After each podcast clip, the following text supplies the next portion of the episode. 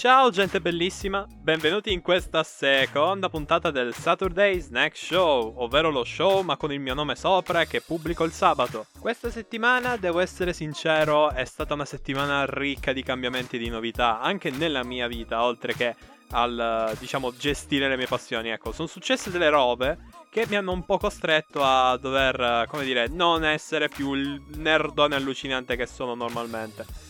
E beh, presto detto, purtroppo la scuola da quando è iniziata non mi sta dando tregua. eh, Faccio il quinto superiore ad oggi, poi non lo so in the future cosa farò. E, e que- niente, da quando è iniziata questa settimana sono letteralmente eh, distrutto, massacrato, sono stanchissimo, eh, o, al- o almeno always stanco. E, e perché semplicemente vado a dormire alle nove, mi sveglio alle cinque e mezza e sono tipo tutto il giorno a scuola oppure boh, a fare qualcosa, tipo allenarmi quando torno. E quindi il tempo per nerdare e fare cose è un po' mancato, ma eh, beh, posso dirvi subito che quelle poche cose almeno sono interessati, giuro. E quelle poche cose interessanti sono appunto Final Fantasy sette, Team Fortress due e l'argomento misterioso, che magari mentre parlo mi viene l'ispirazione. Sì, sì, faccio tutto a braccio, spero si sia capito. E beh ragazzi, quest'oggi credo proprio di avere per voi una cosa bella che ho annunciato tempo fa, ed è Team Fortress due, gioco che mi ha appassionato di nuovo come non mai, per un semplice fatto. Ho scoperto Lazy Purple e i suoi bellissimi video. E ora voi direte, ma sono tutti in inglese? Esatto, è stata la parte più divertente. Ovvero, capire qualcosa nonostante lui parlasse come una Formula uno e fosse tutto in inglese. Non è vero, ho usato i trucchi, eh, ho acceso i sottotitoli, d'accordo? E beh, questi video mi hanno semplicemente riacceso la passione che avevo per il gioco. L'ho di nuovo amato come se l'avessi scaricato nel lontano duemilatredici circa. Non, no, ok, non me lo ricordo, d'accordo, è da anni che ce l'ho. Forse tipo nel duemilatredici quattordici. Vabbè, vi basti sapere che ci ho giocato... Eh, no, ci ho continuato a giocare per tanto tempo. E il motivo? Ho visto i video in Source Filmmaker e da piccolo... ho subito pensato, wow, sarà sicuramente un capolavoro solo per queste idiozie. Che bello essere una persona semplice, eh? In ogni caso, Team Fortress due. Oh, e questo gioco che cos'ha di speciale? Ve lo dico io, tutto. Allora, è un gioco dove potete mettere contro della gente molto poco tanto simpatica. Eh, eh, sì, adesso sto per fare un elenco, d'accordo? Un elenco a modo mio, preparatevi. Allora, ehm, tra questa gente che adora spararsi addosso abbiamo un omone russo reduce dall'Unione Sovietica che ha una relazione amorosa con la sua Gatling, che alla quale, beh, gli ha dato un nome, ovvero Sasha. Abbiamo un medico nazista alla quale è stata revocata la licenza.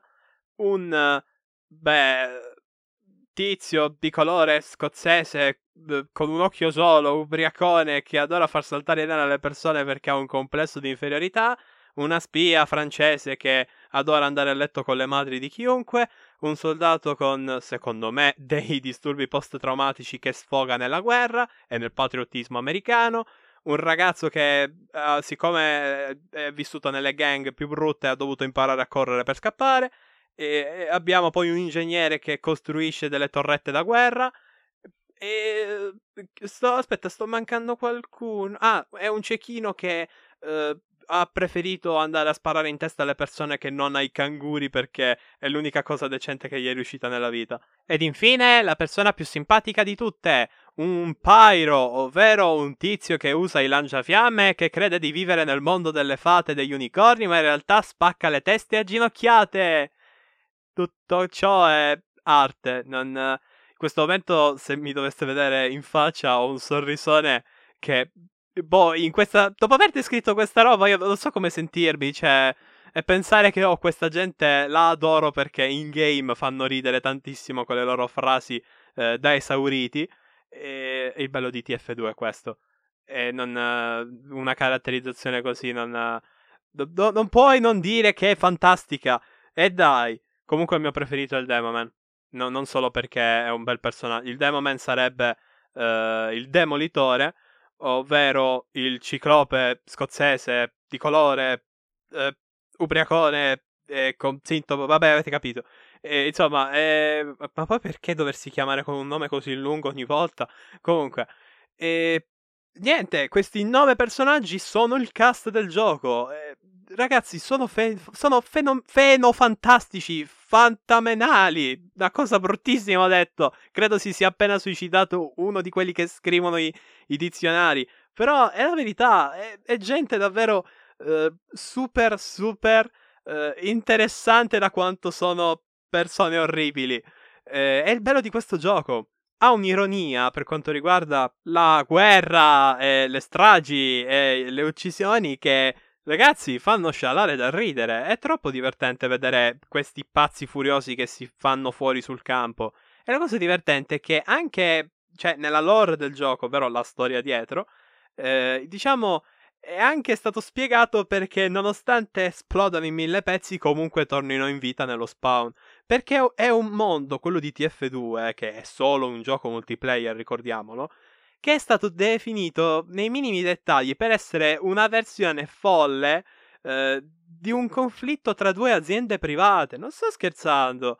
Eh, le aziende e i loghi che compaiono all'interno del gioco sotto forma di descrizioni o di titoli o di menu nel gioco sono tutta roba della trama. C'è una trama in sta roba.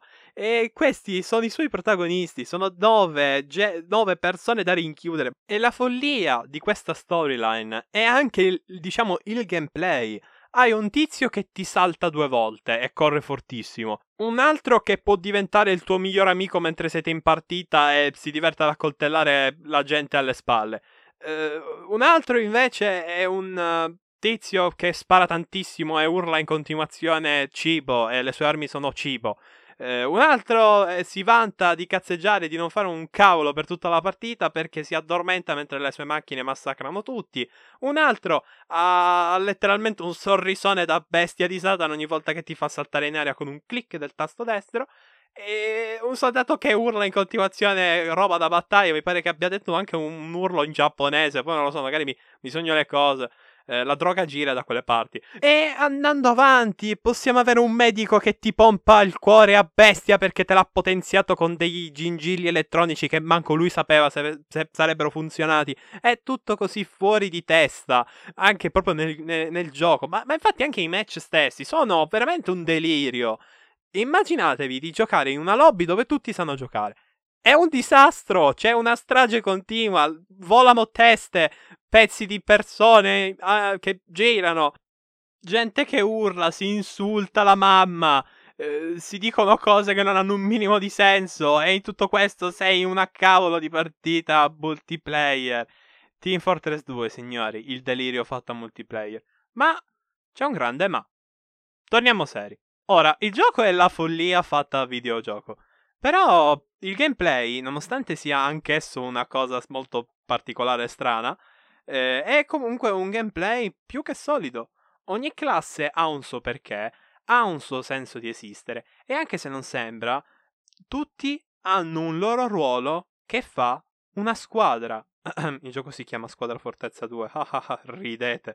E ora, il gioco in sé ha una um, particolarità che io tendo ad amare molto, ovvero il come ogni classe sia, sì, quella classe che fa quelle cose, ma oh, hai ottenuto un'arma che mm, ti depotenzia questa cosa? E perché, scusa? La tua classe, dico, non va bene già così com'è? Standard? Beh, ragazzi, le armi sono in grado di eh, cambiare notevolmente l'approccio alle classi. Mi spiego peggio. Allora, abbiamo una classe come per esempio il Demoman, ok? È l'esempio più eclatante. Il Demoman, il Demolitore, ha eh, praticamente un gameplay tutto basato sulla tattica, le strategie e sulla fisica del lanciagranate. Cioè delle munizioni lanciate dal... cioè dai colpi lanciati dal lanciagranate che, che, che, che scioglilingua, è patetico. Ora... Eh, questo gioco di fisica, però, può trasformarsi in una vera caciara di casino e bordello, perché il Demoman può equipaggiare uno scudo e una spada. Spadina, una katana, una spada grossa, Excalibur, Gatsu, Ora, eh, diciamo che questo, questo equipaggiamento ti permette non di giocare sulle tempistiche e sulla fisica del lanciagranate. Il lanciagranate lo avrai sempre, ma ecco, come dire, puoi lanciarti come un pazzo furioso kamikaze cliccando il tasto destro del mouse e poi premere quello sinistro per decapitare chi ti trovi davanti. Esatto, diventi una specie di... Uh, cioè, bello, bello che urli anche, diventi un kamikaze a tutti gli effetti e vai addosso alle persone che ti stanno attorno e urli come un pazzo furioso mentre li distruggi. E ragazzi, passare da un gameplay mezzo strategico e mezzo eh, diciamo di impulso, di reattività, a questa roba è il bello di T F due. Eh, le armi dei vari personaggi sono in grado di cambiare notevolmente le tattiche in game, ed è quello che secondo me ha dato l'infa vitale al gioco, ovvero che eh, non ti piace questa classe? Mm, prova a mettere quest'arma e quest'altra eh, e vedi com'è. Ah, ok, figo, non è male questo setup. Però aspetta un attimo, eh, come lo fa- come lo uso come si deve? Cioè, quali sono le tattiche migliori con quest'arma? Ecco, vedi, con quest'arma hai pensato di poter fare questa cosa? No, non ci ho pensato. Ecco, vedete, ogni classe ha una specie di albero, ma di abilità che il giocatore deve acquisire. E ragazzi, sembra poco, ma se il soldato eh, ha, diciamo, la meccanica del saltarazzo, per chi non lo sapesse, era un glitch della vecchia mod di Team Fortress due o di Quake, ora non mi ricordo, ma era comunque sta cosa che se ti sparavi ai piedi potevi saltare altissimo, e l'hanno mantenuta come meccanica in Team Fortress due. Comunque il soldato può fare questa cosa, il saltarazzo, può decollare sparandosi ai piedi, e ci sono degli strumenti e delle armi che eliminano completamente il danno che si subisce da, dall'uso di questa tecnica. Ora immaginatevi poter fare questa cosa del salto violento, però eh, appunto infinito, almeno finché le munizioni, diciamo, ti... cioè, ce l'hai, ecco. E ecco, il soldato è diventato un'altra classe, è diventato un altro modo di giocarlo, ancora più spericolato e da pazzi furiosi. Certo, la skill ci vuole, però, capito il concetto? Ogni classe ha eh, delle varianti, con i loadout giusti, che possono piacere a tutti. Io, per esempio, sono una persona che odia a morte il cecchino, d'accordo? Ho una mira terribile, ma se gli metto un arco è una delle mie classi preferite. Wow! Fico, no? Ecco, questo è quello che, diciamo, è riuscito a far interessare sempre di più tutti quanti i giocatori di T F due, come un'arma possa cambiare completamente il bilanciamento in game. Considerate anche che una delle ultime armi, ovvero il jetpack a fiamme, oltre a appunto permettere al Pyro di volare, eh, roba che era solo esclusiva del soldato in pratica, Eh, per, gli permette anche di fare del danno, se non mi ricordo male, eh, ok, potrei anche drogarmi, ma comunque eh, permette anche di fare danno quando si decolla. Eh, niente, aggiunge tutto un nuovo livello di mobilità al Pyro, una classe che di solito è sempre stata eh, definita come una da eh, ravvicinata. Ora immaginatevi un Pyro volante, scappate, eh, p- proteggete i bambini. Capite come un bi- il bilanciamento del gioco e le armi sono in grado di... Eh, armi slash strumenti. Uh, non ce la faccio perché il gioco le classifica tutte armi, quindi a me mi ci sono abituato. Ora, uh, il gioco con questi loadout, con questa meccanica, è in grado di rinnovarsi sempre. Ora però c'è da dire la cosa, diciamo, negativa da questo punto di vista. Valve sta un po' facendo un gran casino. Allora, uh, siamo in- abbiamo iniziato con il fatto che il gioco fosse stato appesantito volontariamente da Valve, con degli aggiornamenti che hanno dato problemi alle C P U di molti utilizzatori di um, hardware non idonei al gaming uh, a tutti gli effetti. Poi siamo passati agli aggiornamenti sempre più, non scadenti, però capite, intervalli troppo grandi uh, per, uh, diciamo, tra un aggiornamento all'altro. Eh, poi siamo passati ai problemi con i bot, che il duemilaventi è stato un incubo, ma non per me, non per alcuni giocatori, per tutti, perché addirittura c'è stata una vicenda dove un Brony, un fan dei My Little Pony, credo di aver capito, eh, che funzioni così, poi il mondo mi stupisce sempre, eh, in realtà dici il contrario di quello che hai sempre saputo fin da piccolo, comunque, un Brony... Uh, che è, uh, è discutibile, uh, tutte le immagini che posta un po' in giro, eh, ha fatto un enorme disastro perché gli girava così, e il suo disastro è stato invadere tutto il maledetto Team Fortress due di bot con la mira e eh, diciamo le statistiche sballate.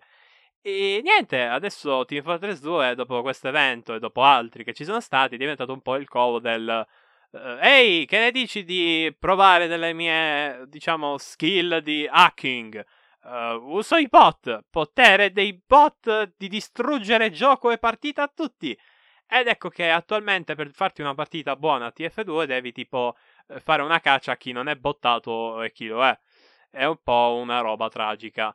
E la community poi è sempre stata una delle più tossiche del web e, e del gaming, quindi eh, beh eh, già eh, tutta questa follia non, non è proprio ben recepita dalla gente, cioè ormai, ormai le persone non non, non, non non lo so, è come se il ball ah non, non ve l'ho detto, T F due vi permette di fare dei balli di gruppo anche durante la partita, e quindi io io mi io stavo cercando di dire prima, cioè, se un gioco dove puoi fare appunto dei balli di gruppo con anche la squadra avversaria senza spararvi eh, è preso così tanto eh, alla leggera da tutti, eh, al punto che tutti lo odiano perché sta cosa dei bot, sta cosa della community tossica è, è triste, è triste perché ok, un ballo di gruppo è una cosa idiota, ma eh, il ballo di gruppo, la lore idiota, tutti i personaggi sono idioti, tutto idiota, ma è per dare senso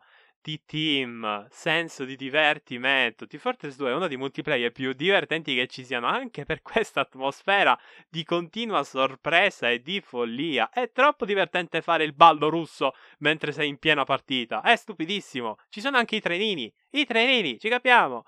È, ed è, belli, è divertente, è divertente. Team Fortress due è divertente perché ti metti a ballare. Assolutamente no, perché sei stato cecchinato sessanta volte da un pro sniper.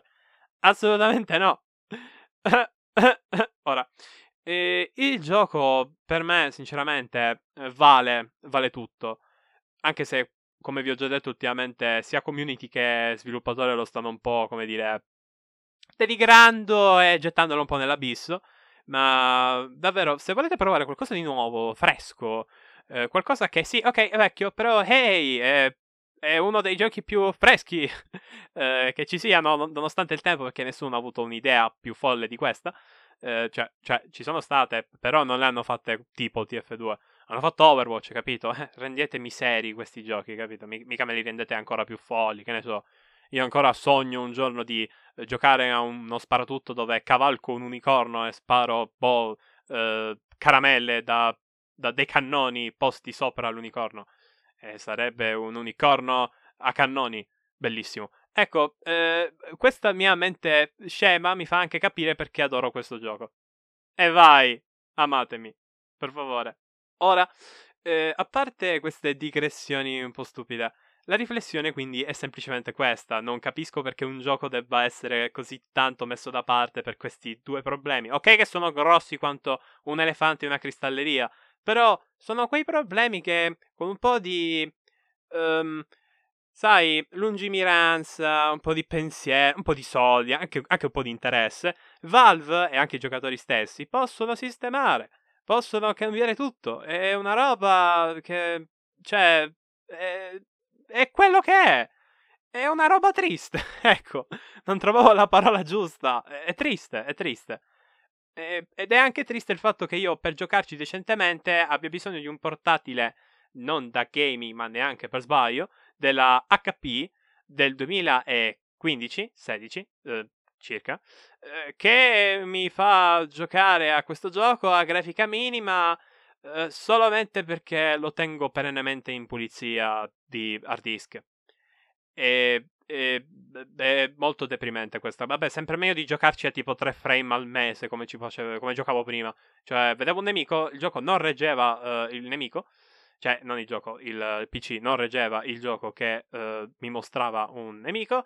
E, ah, che vedevo il nemico, ah, che era un po' esploso e quindi ero morto. Quindi giocavo a un gioco dove, oh, un nemico, fine partita.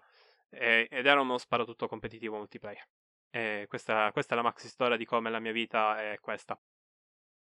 Sad. Passiamo all'altra roba di cui volevo parlarvi, ovvero Final Fantasy sette, e di come io abbia comprato un gioco a trentacinque sberle eh, per collezionismo, per la P S uno. Tutti quanti mi stanno guardando male. Ma non perché ho speso trentacinque sberle per un gioco più vecchio di me, assolutamente no.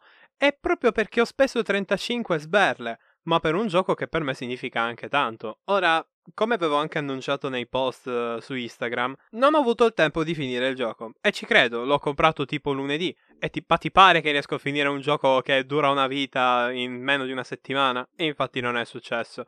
Ed è successo però che mi è venuta l'idea. Perché non parlare di come ci si sente a giocare la PlayStation uno quando là fuori la gente sta cercando la Play cinque disperatamente? E come ci si sente quando, quando là fuori è uscito il remake di Final Fantasy sette e però tu hai comprato l'originale perché sei anticonformista, vero? Assolutamente non, povero, non è vero, è una bugia. Ok, diciamoci la verità, passare alle generazioni attuali e a quelle future sono un dispendio di denaro che non sono in grado di reggere. E quindi mi sto buttando su Retro Game, dove a dei prezzi più che buoni ottengo roba che, beh, a prezzi più buoni. E la cosa divertente è che, avendo una PlayStation tre e una PlayStation uno, e sto attualmente cercando una Play due funzionante, perché già ne ho ordinata una, me l'ha già sfasciata, infatti ho, ho, ho avuto tipo una piccola lacrima di, di dolore, perché ho aspettato tipo un mese per quella cosa. No, scherzo, la, la lacrimata non l'ho avuta, però un po' di nazismo interiore mi è salito. Eh, ah, comunque, eh, sto cercando comunque una Play due, ma quindi sono a tutti gli effetti un retro gamer? La risposta è assolutamente sì, ma non me ne pento, ragazzi, attenzione. Non me ne pento perché sto riscoprendo quello che molte persone neanche si degnano di guardare. È un po' come guardare i film in bianco e nero, d'accordo? La gente se li guarda dicendo, ok, questo film è bruttissimo, non me lo rivedrò mai, è invecchiato malissimo. Però per chi piace guardare un po' la storia del cinema, per chi piace un po' assaporare come ci si sentiva a quei tempi, sono una manna dal cielo, sono il miglior contenuto che possono trovare in giro. E così funziona anche per i retro gamer. Non c'è niente da fare, la gente come me adora avere in mano un pad che eh, credo che o gli si spacchi in mano, oppure è talmente impolverato che gli avrà donato una bellissima malattia mortale. Ma loro sono felici così. Io sono felice quando ho in mano un controller della P S uno senza le vette. È normale, ragazzi, è... sono, sono feticci. Avere in mano il disco originale, poter tastare con mano la paura di, eh, che ne so, ritrovarti la schermata della morte della Play due, oppure, boh, ritrovarti direttamente almeno dalla Play uno, perché la Play uno manco si degnava di dirti che il disco era morto. Comunque, eh, proprio il sapore di essere... in un altro momento della storia, in un momento in cui bastava letteralmente un rettangolo e quello era un personaggio di una storia alla quale ti appassionavi. È davvero affascinante vedere come in Final Fantasy sette, per l'appunto, io sia ancora catturato dalla storia del gioco, ma catturato in senso avvolto, come se, come se io stessi vivendo quella storia da appunto il suo inizio fino a quando ci sarà la sua fine, ovvero quando mi, diciamo, avrò la voglia di finire questa impresa, perché è un'impresa. E ora capite bene il concetto. Final Fantasy sette è ancora in grado tutt'oggi di garantire la stessa atmosfera dell'epoca, perché i G D R sono tipo i videogiochi che sono invecchiati meno rispetto agli altri. Cioè, davvero, non, non sono male, ancora non, non sono così brutti. Perlomeno quelli a otto bit forse sono quelli che hanno subito di più uh, lo scorrere del tempo. Attenzione, otto bit e anche sedici bit. Tipo appunto i vecchi Final Fantasy. Quelli sono invecchiati veramente male. E, però Final Fantasy sette, quindi penso a questo punto anche l'otto, il nove e il dieci. Vabbè, quelli prima della Play tre. No, in realtà quelli... ok, tutti i Final Fantasy tre D, d'accordo? Ecco. Tutti i Final Fantasy tre D, secondo me, sono invecchiati molto bene, eh, proprio per questo motivo, cioè che, appunto, sono G D R. Sono, sono G D R, quindi sono giochi che sono a turni, è un sistema di gioco che funziona, è ben rodato, ha della tattica, della strategia. Tuttora escono giochi con ancora queste meccaniche, certo meno rispetto a prima, ma tuttora escono giochi con le stesse identiche meccaniche, con lo stesso sistema. E allora una persona se la fa la domanda... la classica domanda, ovvero perché nessuno li gioca a questo punto? Beh, perché alla gente fa un po' schifo vedere un rettangolo a forma di persona che eh, parla. E non sto scherzando. Alla gente piace la grafica, piace vedere qualcosa di bello. E alla gente però non piace vedere i cubettoni della Play uno. È appurato. Eh, tranne per chi adora questo tipo di grafica come me. Non lasciate stare, io sono, ma sono una categoria a parte, isolatemi. Però, dico, eh, un gioco come Final Fantasy sette, che ha ancora tutt'oggi delle grafiche e dei filmati, de... comunque ha, ha un'atmosfera impareggiabile che neanche secondo me il remake ha, è riuscita, diciamo, a cogliere appieno, vale secondo me ancora tutt'oggi il prezzo del biglietto. Ora, io l'ho pagato praticamente come se fosse appena uscito nel novantasette, però è anche vero che i dischi sono maledizione, quando, ma... quando quello che me l'ha venduto mi ha fatto vedere i dischi e...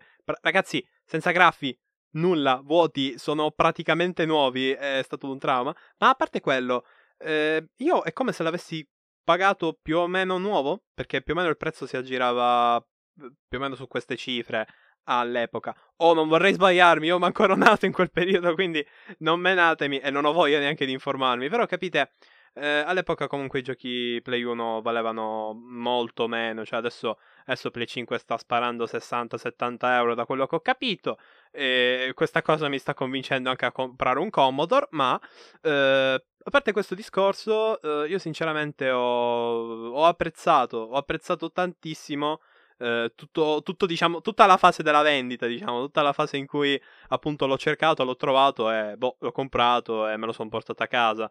Ed è bello vedere come appunto tutta la confezione, tutto il packaging sia rimasto intatto. Oddio, c'è un piccolo taglio nel retro perché vabbè, forse qualcuno ci si è seduto sopra, se no non si spiega. Ma a parte questo piccolo problemino della scocca, che però sinceramente è poca roba, manco si nota se uno non è attento. Però dico, eh, a parte il packaging e tutto quanto, io non lo so, mi sono ritrovato in mano questi tre dischi completamente neri, cioè il davanti è bianco, il, proprio la, la parte che gira del disco eh, completamente nera. Mi sono ritrovato questi dischi neri, tre dischi, eh, e un manuale di istruzioni con addirittura una guida per l'inizio del gioco e con dietro la pubblicità di una memory card. E ragazzi, non sto scherzando, come pubblicità Sony metteva che non aveva le batterie, salva i tuoi progressi senza batterie. Io, io non lo so, eh, volevo... No, no, in realtà l'ho fatto, ho riso tantissimo, perché, boh, pensare tuttora che, appunto, la memory card aveva a batterie, cioè, all'epoca si sentiva come eh, neanche Sony stessa ci provava a vendere, diciamo, nei vari paesi, la Play uno come una console di gioco, ma eh, non, non ci provava, cioè, provava più che altro a venderla come giocattolo, a tutti gli effetti, cioè, senza batterie, che cos'è un robottino anni sessanta?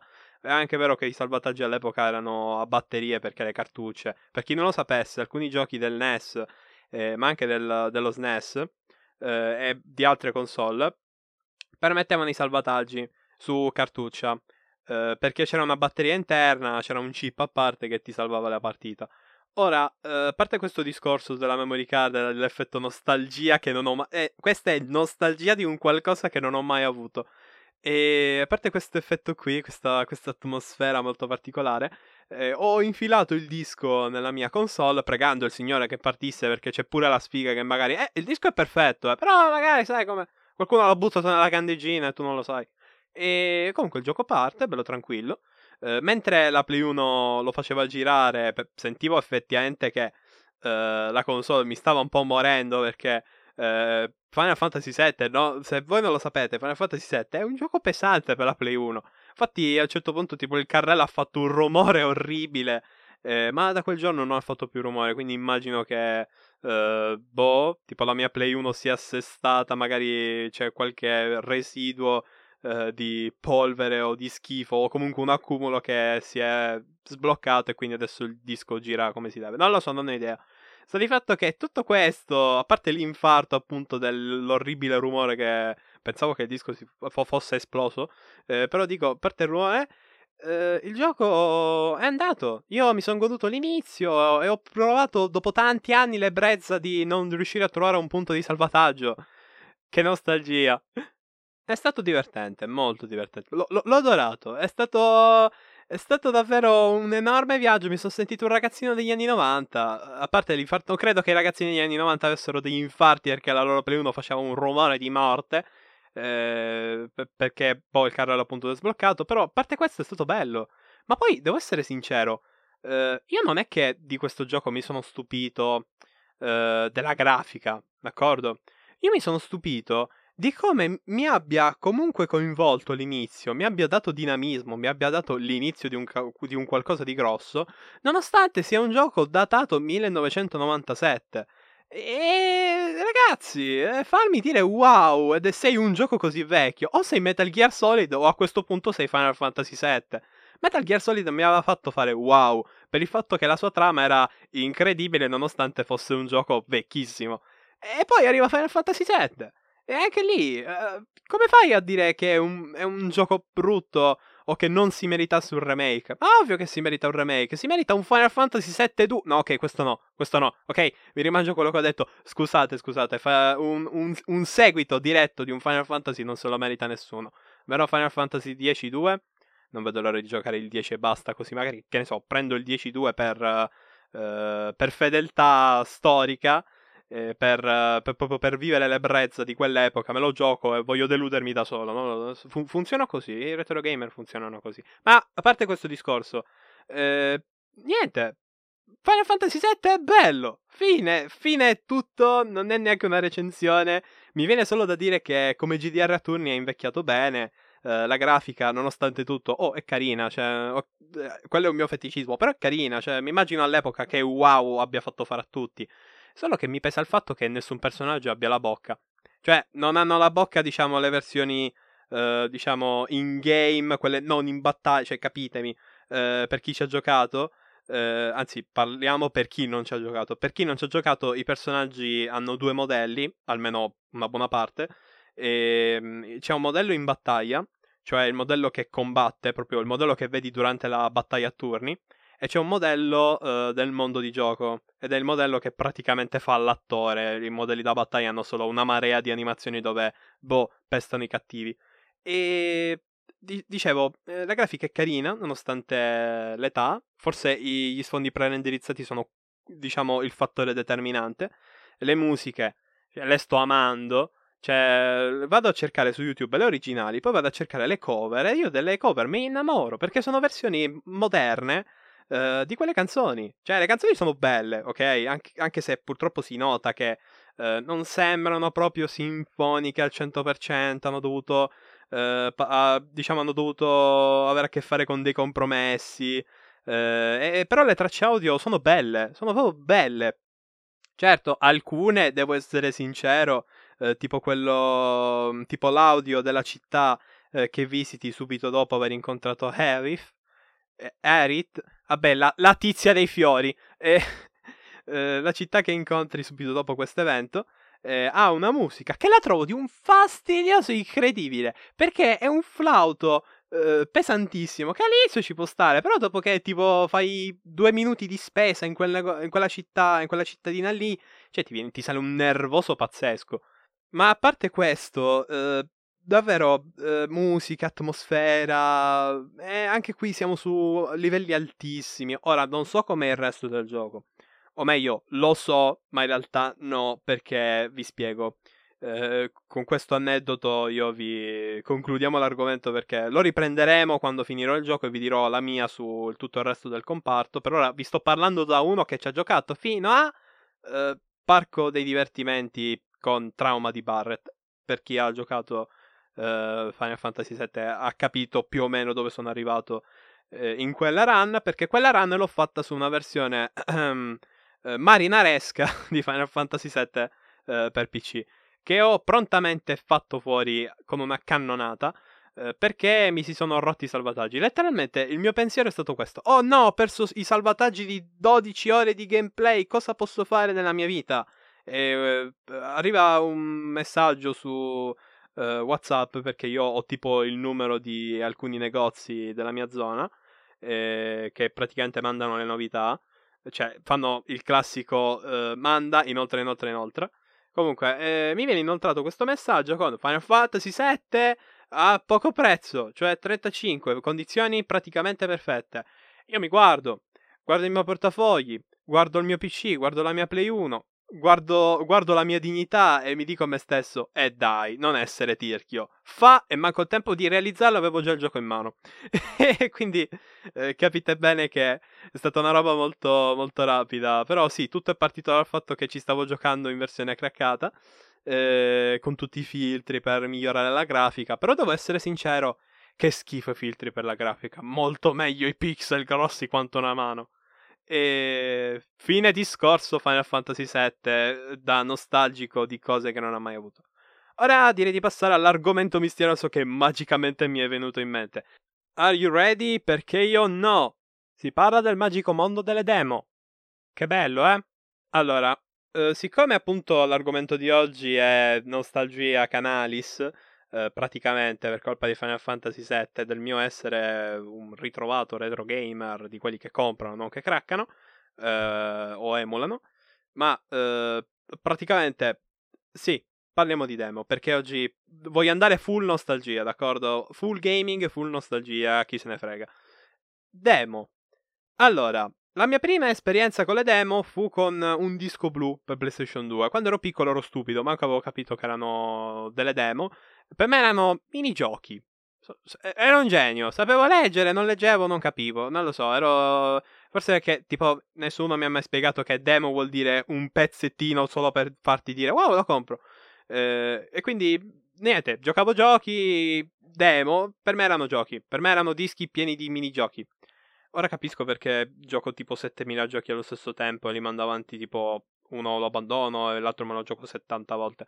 E, e proprio c'è un'origine in ciò. Ma il disco delle demo non sapevo manco provenisse da una rivista. E la domanda sorse spontanea. Ehm, rivista? Quale rivista? Chiedo scudo. Cosa? Sì, perché non lo sapevo che eh, appunto questi dischi provenivano da una rivista. Ma poi sta rivista che fine ha fatto? È sempre stata la mia domanda esistenziale da quando sono nato in questa casa.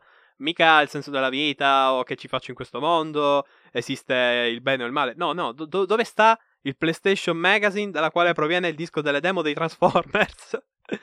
E mi viene da ridere mentre lo dico. Fantastico.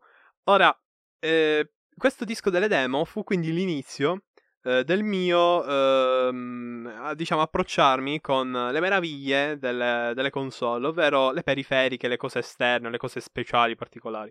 Eh, se Play uno aveva il mouse, eh, se Play due aveva il telecomando per la tivù, eh, c'erano anche i dischi demo che erano un extra, anche questo, che era oltre il semplice Uh, gioco, ti piace, uga buga, quanto costa? quindici euro, prendi, grazie papà, eh, richiuditi in casa per una settimana, ripetere il ciclo fino a fine vita. No, non era questo, era molto di più il gaming all'epoca perlomeno. Non era il PlayStation V R, non erano i D L C, i Season Pass, i free to play, erano altro. Erano una roba bella, erano una roba chiamata, eh, cosa, hanno fatto eh, il multitap, che cos'è questa roba, perché è un boomerang.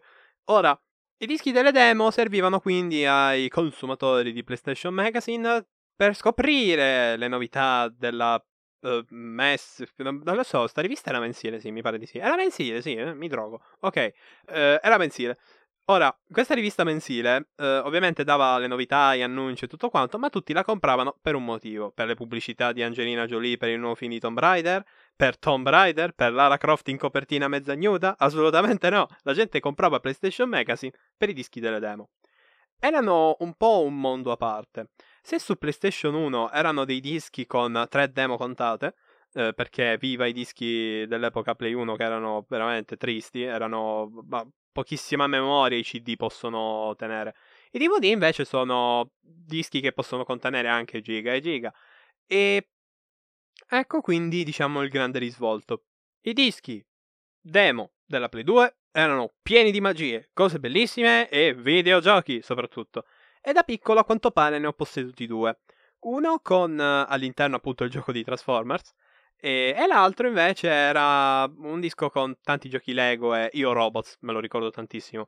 E questi due dischi demo li ho distrutti completamente, perché appunto per la cosa di prima.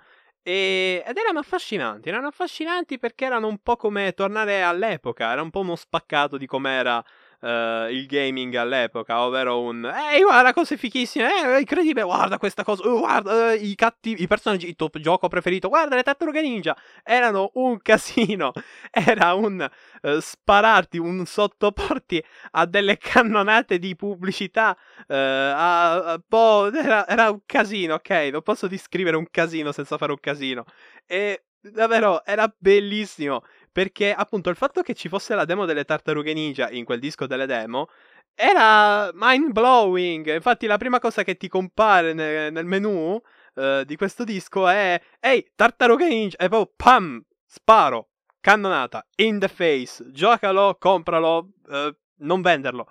E, e questo, questo era diciamo eh, come era concepita la pubblicità dell'epoca.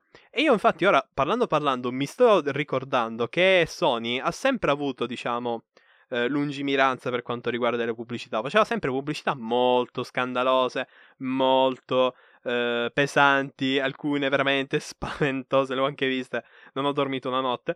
E, e Sony proprio ci teneva a fare pubblicità strane. Ma un po' tutti, eh, tipo Silent Hill aveva... Mi ricordo che Silent Hill aveva fatto una pubblicità un po' particolare, ora non mi ricordo, ma era una roba horror, tipo dei manifesti... Ma perché mi ricordo queste cose così vaghe? Penso proprio che indagherò e troverò qualcosa, forse lo posto su Insta, dai, via, così. Uh, viva i podcast, abbraccio dove nessuno si organizza niente e quel nessuno sono io. E dicevo, eh, insomma, all'epoca tutti i videogiochi facevano sempre pubblicità pesantissime e stranissime. E appunto i dischi delle demo erano un po' un, uh, una, un'opportunità.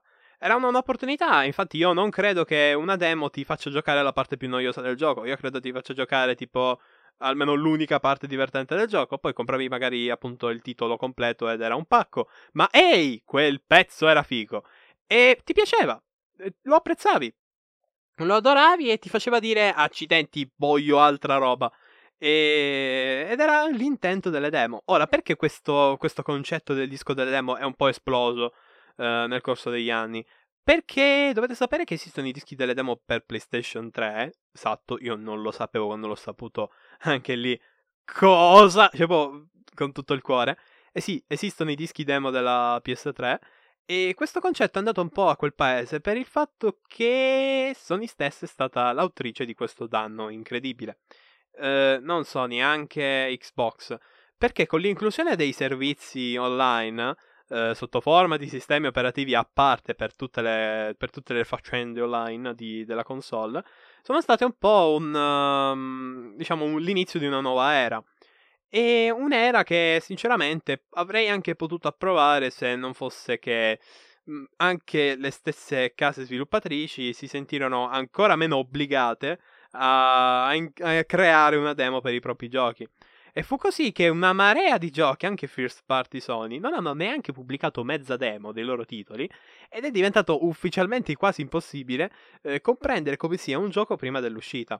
Le demo, soprattutto al giorno d'oggi, sono diventate un po' un tabù, una roba astratta, una roba che non esiste. Sì, esiste, ma no, no, no, ma che stai dicendo? Ormai le demo sono diventate quasi un evento storico, un evento nuovo, una roba sempre pubblicitaria, ma pubblicitaria. Cioè, mi spiego peggio. Se prima le demo erano, che ne so, uh, ehi, tieni, è il nostro gioco, ti piace? Ok, giocalo. Era uno, diciamo, un... lo scopo era pubblicitario, ok? Ci stava.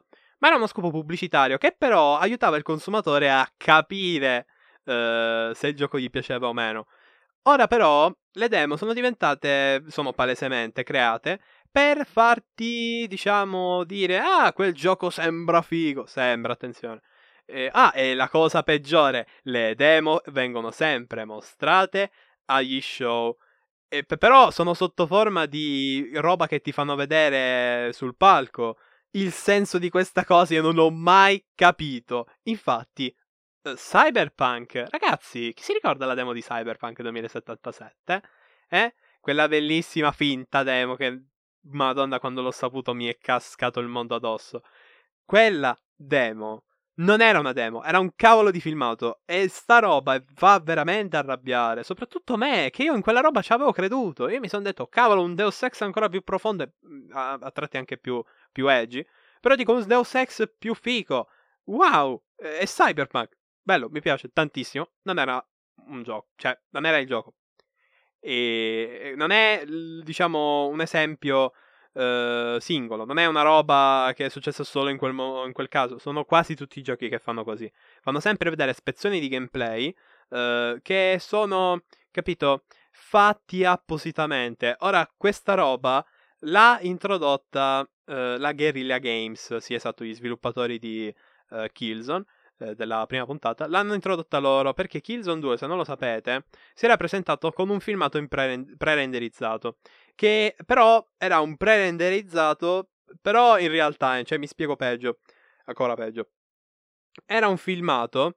Uh, diciamo uh, non fatto con uh, un computer generico potente punto uno ma era fatto con uh, diciamo una macchina, eh, dichiarazioni della Guerrilla o della Sony, ora non mi ricordo, quella faccenda è molto annebbiata pure per me, però dico, eh, fu dichiarato che eh, il gioco, cioè il filmato pre-renderizzato, è una serie di istruzioni fatte girare su un dispositivo simile alla PlayStation tre. Ragazzi, io, scher- io ridendo e scherzando, non, io, io, io beh, questa roba fa ridere, basta. Non, non puoi trovarci un, una cosa di cui discutere, puoi solo dire che fa schifo e basta. Ma non schifo inteso come, ah, ci avete illuso. Fa schifo nel senso, ma come fai a pubblicizzare un gioco se dici, se parli come se fossi un venditore di frutta per strada? Non è possibile, è una roba che ovviamente la gente non è che te lo critica, peggio. E infatti Killzone due non, non è che fosse tut... cioè non è che fosse un gioco così tanto atteso all'epoca, era un po' lo schifato in casa Sony, però poi si è ripresa con tipo mm, gli Uncharted, eh, gli Ratchet e Clank, vabbè è un'altra storia, magari un, magari un giorno ne... ne pia, guardo un video di quelli americani, approfondisco e, e lo commento, lo commento, dai. Ora, per concludere il discorso demo, le demo quindi sono passate dall'essere un, una carrellata di roba che potresti comprare eh, a uh, un evento, un qualcosa che ti deve solo spingere a giocare. È, è brutto. Vi faccio un esempio. P T.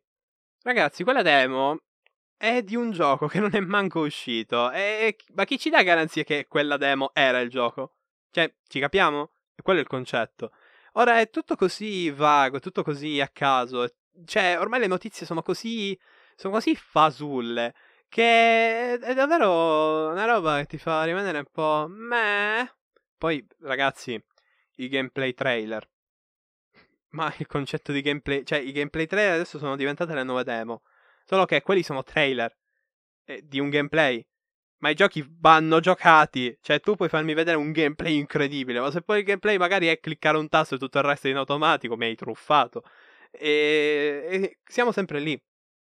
Io rimpiango anche qua il discorso delle demo. Oggi è una giornata di rimpianti, eh, però dico, io rimpiango il periodo delle demo su disco, eh, ma delle demo in generale, perché comunque subito dopo che i dischi vennero aboliti, comunque ancora i giochi, una buona parte eh, pubblicavano ancora demo. Poi a un certo punto se, se lo sono dimenticati. eh, Però dico, eh, mi, mi dispiace, perché appunto questi dischi erano un po' come Eh, ragazzi, quel gioco c'è, esiste, funziona, il trailer che ti facciamo vedere è quello che però tu puoi giocare se compri PlayStation Magazine. Cioè, comunque, era un po' un'economia circolare, capite? Sony fa la sua console, eh, produce i suoi giochi, la gente produce i giochi per la Sony, i giochi vengono pubblicizzati e fatti giocare come prova sulla rivista, Sony guadagna dalla rivista, le pubblicità guadagnano dalla rivista e i giocatori hanno, diciamo, un servizio completo per quanto riguardava il uh, poter comprare la roba che davvero gli piaceva. Forse per questo PlayStation due è stato un successo incredibile, forse anche per questo motivo. Wow, faccio riflessioni quasi profonde. Eh, eh sì, l'ho detto come domanda perché non sono sicuro di quello che dico. Eh, dovrei essere il podcaster della situazione, accidenti a me. E beh, il discorso demo è esaurito, il discorso... Ehm, Final Fantasy e io che sono un vecchio nel corpo di un diciassettenne è finito, e il discorso pazzi furiosi di, in fortezza di Team due, cioè fortezze di Team due, è anche un po' concluso, eh, leggermente, e penso che anche questa puntata sia conclusa. Wow, mezz'ora per dire che dovevo chiudere. Ora, eh, questa puntata sinceramente eh, mi è piaciuta perché eh, perché non è Dora l'esploratrice, perché sto dicendo ciò, però dico, questa puntata mi è piaciuta perché secondo me eh, davvero il discorso retro game è affrontato sempre in modi un po' statici, è affrontato sempre in modi un po' come dire eh sì quella cosa, come quella cosa, oh parlane con anima disgraziato, e poca gente riesce a parlarne con anima. Un esempio è, posso dirlo, qualcuno si offende, dottor Game con la rubrica eh, insieme al suo collega, Maolo appunto, e la rubrica è Thank you for playing, che, beh ragazzi, loro parlano letteralmente mentre giocano i giochi eh, ed è un continuo ricordarsi aneddoti eh, e anche fare un po' di storia, perché ragazzi, scoprire che Sonic Air... comunque la gente se l'è giocato e ha fatto schifo anche all'epoca, è stato un po' una botta per me perché era uno dei miei giochi preferiti da bambino, però eh, a parte questo discorso eh, penso che di retro game ne parleremo ancora di più eh, perché davvero mh, molti, molti appunto lo mettono in mezzo, però è sempre quella cosa vaga, no, non mi piace, non mi piace, voglio dare una casa a queste persone che vogliono sentirsi dire sì, è figo giocare Final Fantasy sette nel duemilaventuno, d'accordo? Il, schifo il remake, che brutta la grafica bella, non è vero, è bellissima, però dico, eh, bellissimo essere un retro gamer, è, è, è fantastico, quindi zitto e gioca, e, e ricordati di eh, comprarti la memory card, non, non fare come quando eri piccolo, ok? Non fare gli errori del passato, la storia serve. Ora... Uh, io direi di chiudere la puntata. Spero che vi sia piaciuta. uh, Scusate magari se a un certo punto avete avvertito una sensazione di oh mio dio sta delirando, datti una calmata zio. uh, E beh, Snack vi saluta. Ci vediamo alla prossima puntata. Fine. Ciao. uh, uh, Ah giusto, non ho ancora una sigla.